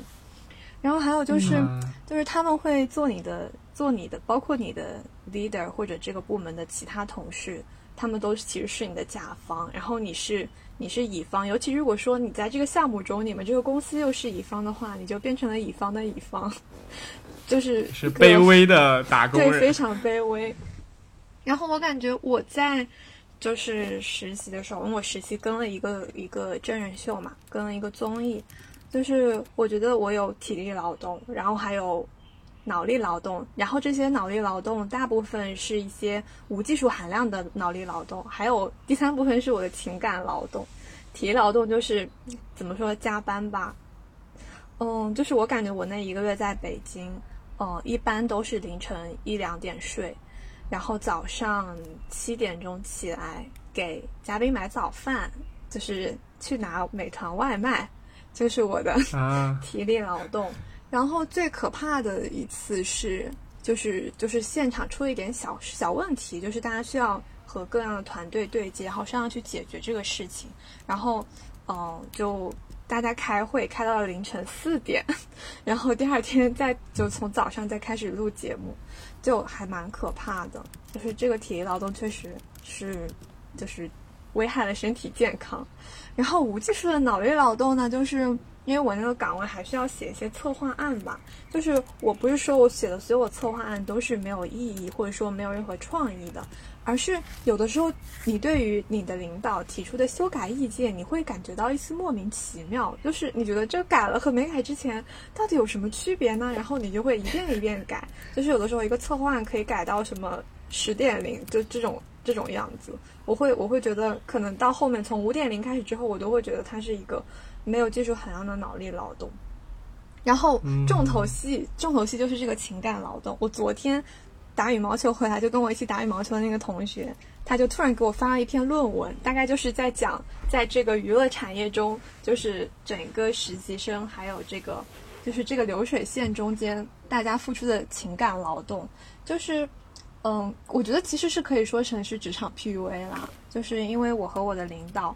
就是他也跟我差不了几岁，差了两三三岁的样子。然后我跟他这那时候就喜欢同一个日本明星，然后在北京出差的时候，我又跟他住在同一个房间里，我就觉得啊真好，就是我们居然还喜欢同一个，就是同一个明星，又可以聊天。但是后来你就会发现。嗯，其实你在工作的时候，你不应当把这些比较私人的情绪，就是带到这个工作中。就是如果带了这种情感的话，会让你的工作变得更加复杂。就是我我是这样觉得的。然后有的时候你就会要付出一些额外的情感劳动，去在工作时间段内和他就什么虚与委蛇一下，就是这样。这期节目他应该不会听吧？应该不会吧？收听量不会听到这么后面广泛。嗯，应该是不会的。哎，对，嗯，就是你刚刚讲的，我很能理解的，就是一个是情感劳动，我觉得工作付我的工资中百分之五十都是为我的情绪买单。对，因为你会觉得很内耗，就很消耗自我的那些情绪，然后有些时候会有一些很无理的要求，以及会有一些让你很崩溃和抓狂的瞬间，是让你觉得内心就是就差一秒就要崩溃的那种状态。我觉得这个绝对值我的钱。就当时就会觉得是这样。你周月和小胡刚刚都讲到实习期限的问题嘛？呃，实习你们其实是有一个稳定的节点的，就比如像我就实习个几个月，或者是我就实习到哪一号为止，我就有下一步的动作要去做了，比如我去找工作，或者是我去读研究生。但是正式的工作以后，其实你是看不到头的。就是你，你除非自己给自己设立一个很明确的时间节点的目标，我要在这个目标节奏里做什么，我要去跳槽啊，或者是我要做到哪一个哪一个怎么怎么样啊，其实它是没有一个固定的期限的，所以在这个过程中你会很迷茫，就像你走的走在一条路上，就是你看不到终点，但你又一直走。然后你会期待，你会想到那个终点是到底在一百米开外呢，还是在一百公里开外？就是你没有没有头的那个路，你在走的过程中，但凡心态崩了，它的体验会更糟糕。嗯，天哪，突然觉得很天哪很很悲惨。然后我最近就是跟小霍讲的有点像，就是我最近大部分时间都是呃在加班的一个状况，因为我们公司最近正好在转型嘛。然后呃我们五一节整个假期我是请假了一天去了趟佛山，然后其他的时间都在里边加班的，然后都是到晚上凌晨一点两点这样才回来，然后早上七点再继续去公司，是这样子的一个情况。所以就是最近的一段时间，我就感受到自己被剥削的太厉害了，而且他完全没有加班费，你们懂吗？哎，那你竟然还能坚持做播客，我好感动。对对，因为我之前跟你们有约定嘛。天呐，真的很感动。我感觉就主要是这个很普遍，因为我们是有大实习的嘛。然后在大实习的时候，你会发现周围的同学，尤其是广播电视学的同学，全都是早出晚归。就是我的室友也跟我一样，他在爱奇艺。嗯 天呐，就是这些视频平台，就是嗯，他在爱影奇艺视行业这个生态，他在爱奇艺就是剪片，一天要剪三三四条片子，然后就剪到凌晨一两点。然后主要是那时候通勤又比较远，可能有一次剪到，比如说凌晨三四点才才回到住的地方，然后睡了两个小时，两三个小时又要起床，然后再回到公司，然后结果到公司的那天早上，他们领导说：“哎，你今天迟到了。”哎那不就崩了吗？就很惨，就真的非常惨。可是我觉得真的是跟这个行业吧，就真的是影视行业就局限的那种小范围里面，这个生态很很恶劣。那我看就南京有一个，呃，也不能说算互联网公司吧，就类似的这种互联网产品公司。然后它里面我有很多同学在不同的岗位上，基本上其他的都还算正常。然后就是有一个同学是做后期的，要天天熬夜，天天加班，其他都还可以。是的，因为我在后期机房待过，嗯。就是我每次在那里待，就觉得我自己很惨，后期剪辑老师也很惨。就是我待到几点，他就待到几点嘛，因为我们都是一起下班。我有一天待到了三点半，然后 出来从那个写字楼出来，打了个车回学校。就学校的门我也都就是看着，我觉得我很奇怪，因为学校就全都关门了嘛。然后我又跟他说啊，我刚下班，然后给他刷了一下学生卡，我再进学校。唉，感觉很心酸的样子。我我之前经常下班的时候很迟，然后有一天我突然很早就下班了，就是那天没什么事嘛，就差不多六点半左右我就下班了，然后就感觉路上好堵啊，就是我都想这么多人的工作都这么轻松吗？但是听你们一讲，听你们一讲，感觉大部分我们这个年代的，我们这个时代的。年轻人感觉工作都还挺繁忙的，因为我身边的同学其实都是在加班的一个状态，除了是在事业编当老师啊什么的，嗯这种他们可能会假期多一些，以及工作的比较规律一些。是的。所以其实只要不是凌晨出来，都还蛮堵的吧？对，可能就是堵的都在我们播客这、嗯这一期里了。哎，所以我还挺想知道他们，就是因为我身边有很多人是说去了大厂或者去了那种呃公司之后，觉得太压榨，然后进入体制内的。哦，我想问，因为你们现在已经相当于工作了一段时间，就是那些体制内的同学，他们是什么样的情况呢？就他们一般都不会太多的讲自己的工作，一方面他他们我觉得。哦一方面，他们也有他们的痛苦。就之前我博客里面有请到一个体制内的老师和一个体制外的老师。就体制内的老师，他跟我讲，他目前最大的困惑就是假期太多了，他不知道怎么安排。好的，好烦呀！我当时很想一一把笔戳到他眼睛里。然后另一个在体制内的老师，他就讲他们的老师都是每天十几个、十七八个小时连轴转，然后各地跑的那种状态。我觉得体制内确实还是不一样，就是但他们也有他们迷茫的地方，就在于有假期不知道怎么分配啊，找不到人生的意义啊，钱比较少啊 这种。可是我觉得我进公司也找不到人生的意义。嗯我觉得对，其实是一样的。对，进公司面对的就是严问题的严重性，比如说我只能睡三个小时，已经没有时间让我去考虑，考我也是一个找不到人生意义的人。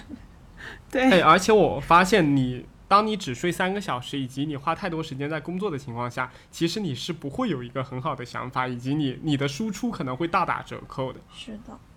然后我之前那个老师在体制内当老师的那个同学，他跟我最近就是诉苦，他就说他最近太惨了。我说你最近怎么惨了？他说我最近加班很严重。然后我说你你怎么加班？他说我是一个心理老师，平时我都不用去上课的，但是最近因为我们学校老师人口人手很少，所以我也要去监考，我一天得监考三次。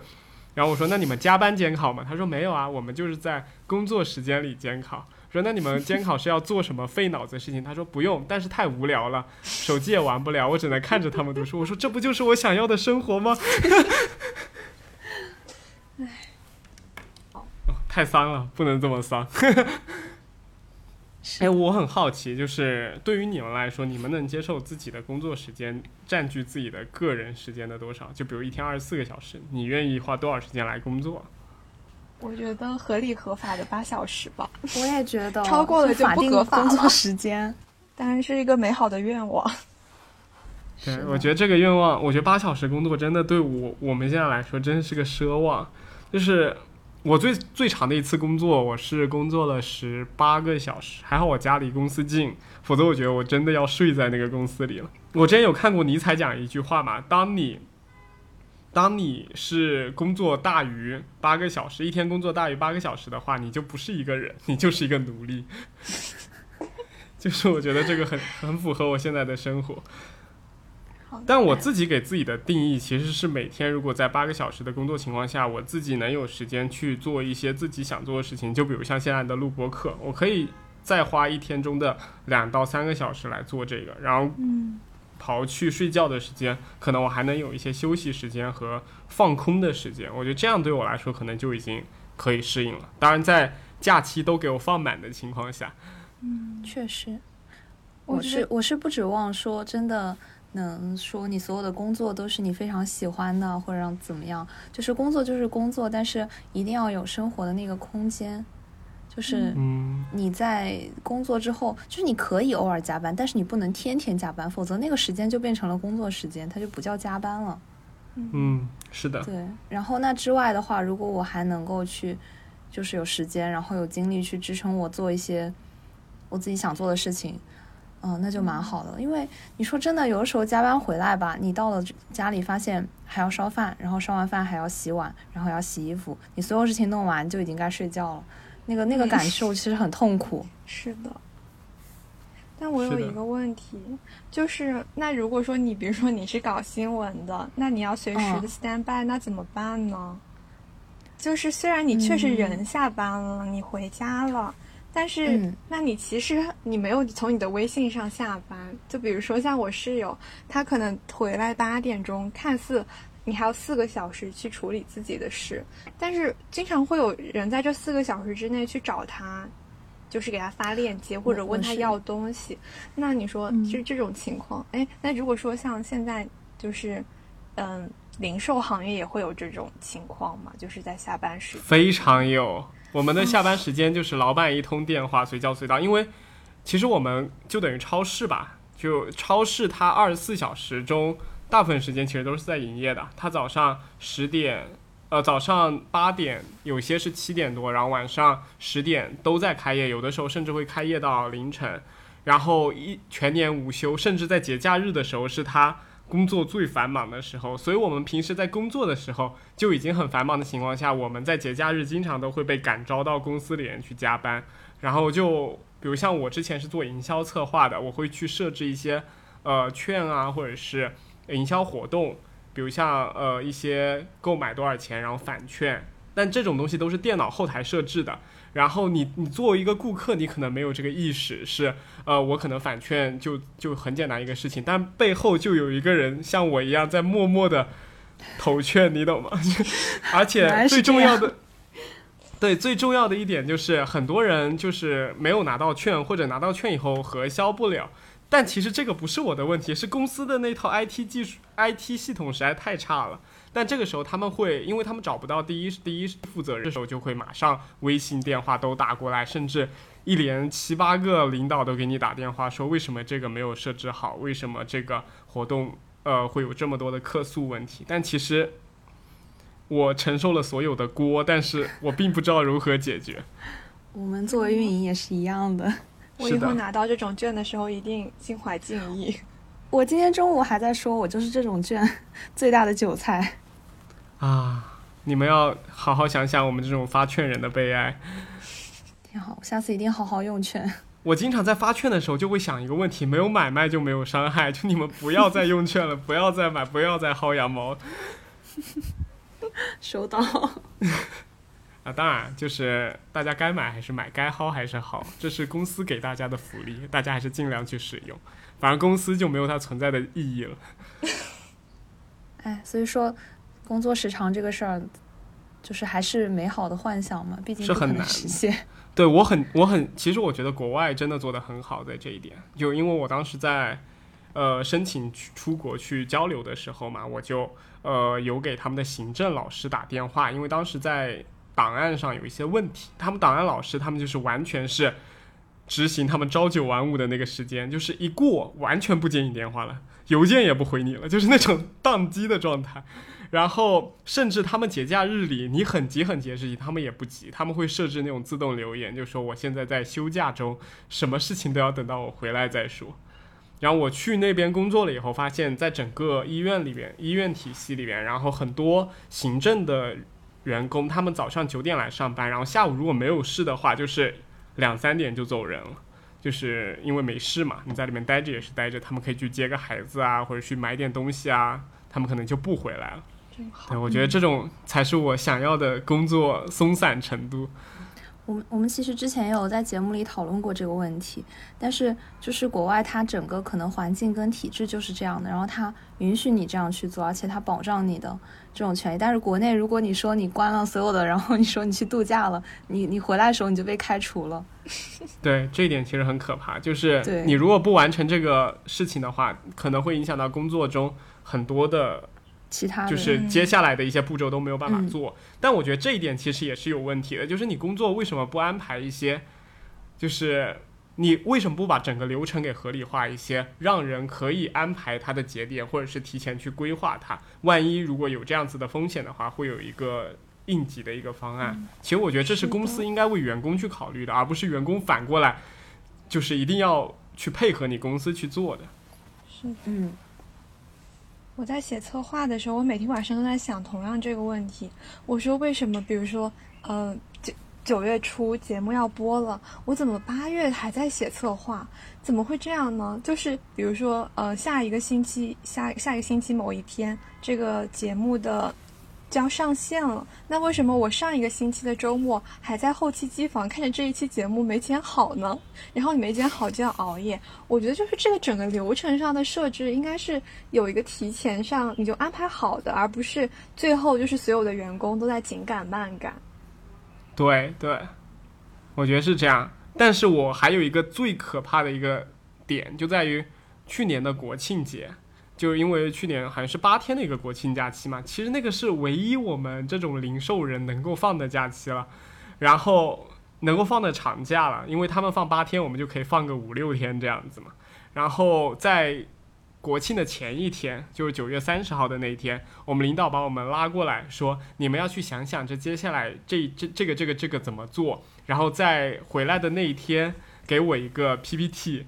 就是当时我就整个人就，那我还放什么假，就是那种感觉。他还他还关键是还告诉你你没有加班哦，你是在家里做的。对对，他其实就是不让你放假嘛，他让你把这些都挪到家里面去做，然后再一回来马上就得交他一个作业。哎，但我觉得这些老板都很厉害，他可以把它形容的非常的焦急以及非常的重要，让你不得不接受它。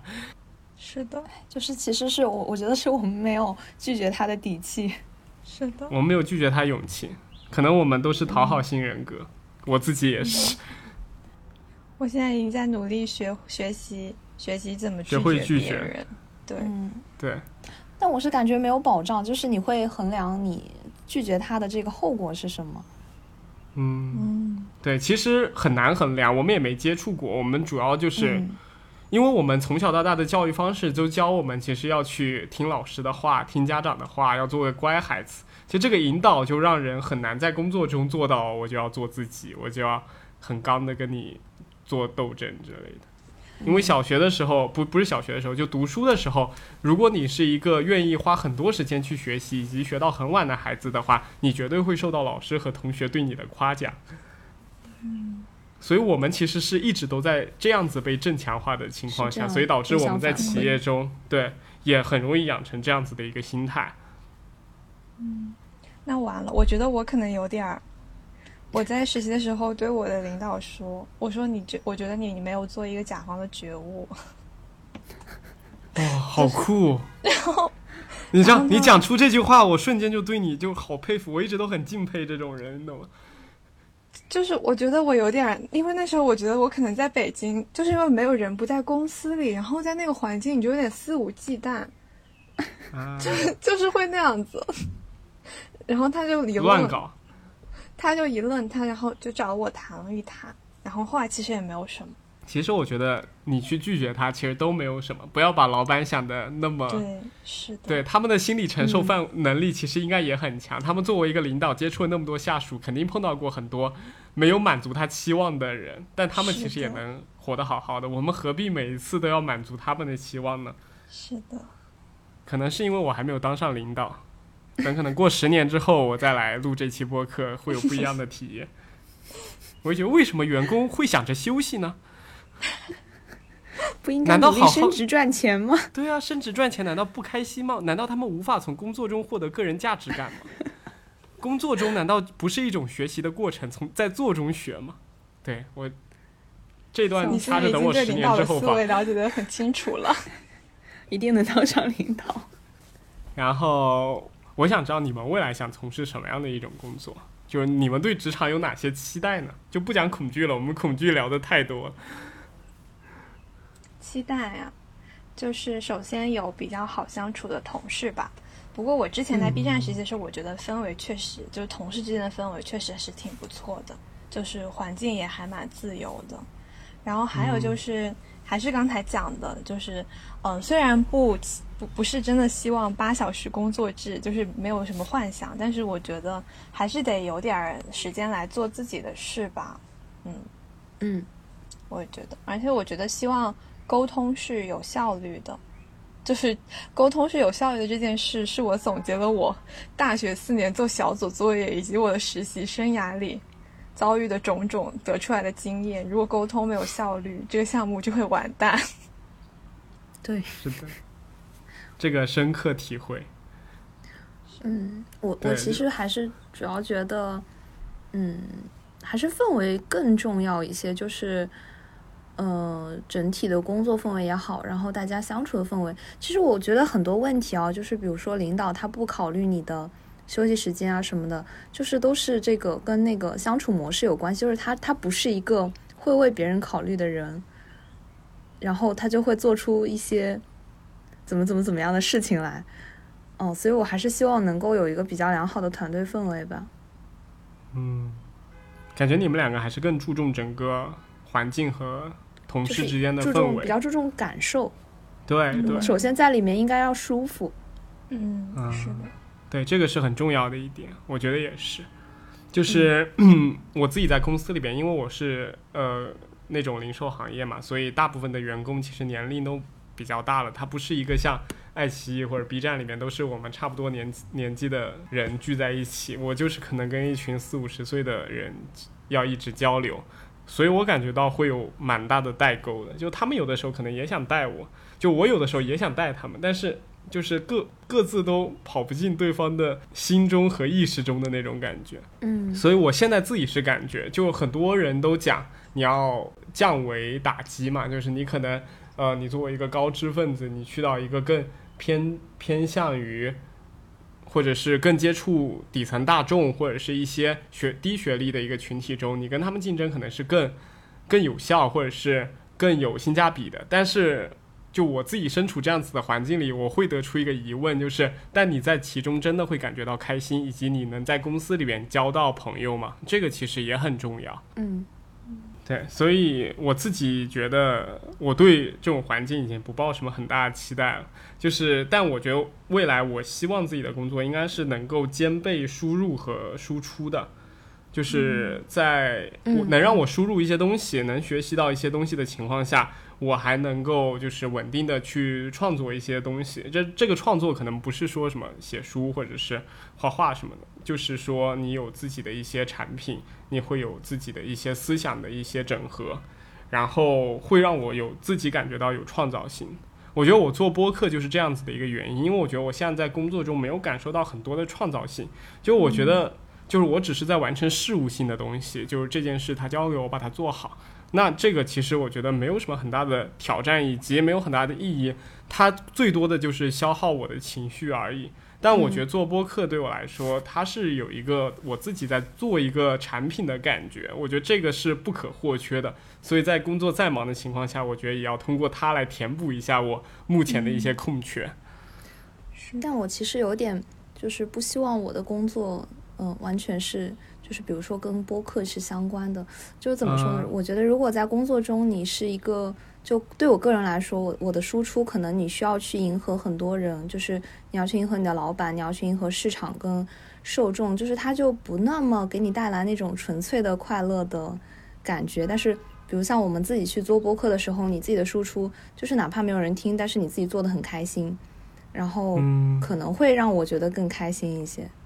所以我现在其实对工作的，就是我真的能创造多少我自己的价值，我没有那么高的期待。嗯，我昨天也刚和我室友聊，就是他他刚跟我讲那个美图秀秀和 PS 的事，他说难道我只要会用美图秀秀就可以就是这样吗？那会他会觉得他的工作是没有创造性的。然后我就安慰他说，你要这样想，比如说你会十件事，你只需要把你会的十件事中的一件事做好，你就可以，嗯你的工作就完成了。那剩下的九件事情，你都可以在你自己的时间自己想做的时候，对，就是嗯不是那种比较功利的去发挥那九件事的价值。然后他说：“你说的对。”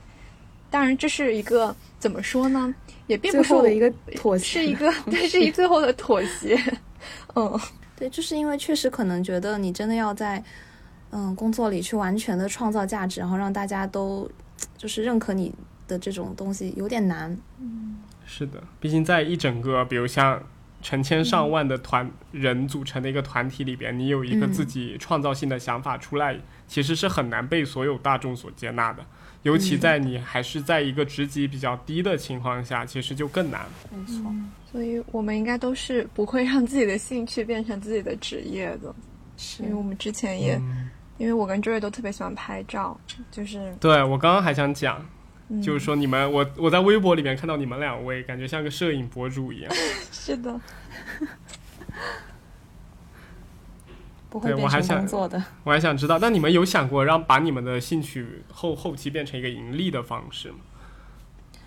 嗯，就是不希望靠它赢，就是养活自己，就不要上升到跟自己嗯生存挂钩的一个东西上。就你如果说能拿它来，嗯、赚点小钱贴补一下，或者说去买其他的相机什么的，我觉得这个都 OK，就是应该不会拿它来过日子。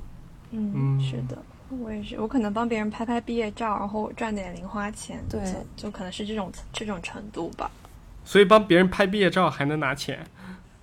怎么了？是的呀这，个付出不值得回报吗？帮别人拍毕业照还要修图呢。我要向我本科同学要钱。可能我拍的就，他们反而要叫我还他们钱。不，体力劳动也是劳动的付出。嗯，那两位真的拍的很好，虽然我也不懂得欣赏。谢谢谢谢谢，主要是我的同学长得好看。啊，你们为什么喜欢拍那种美女？因为 因为美女好看。因为人的天性就是追求美丽的事物。但你们没有拍过男生吗？就是都是女生。我有拍过男生，嗯，我没有拍过，因为我目前还没有在我们学校里找到帅哥。哎，你这样要出校被打的。对啊，你你是哪所学校来着？啊，我是我是交大的，那你现在就可以被打了。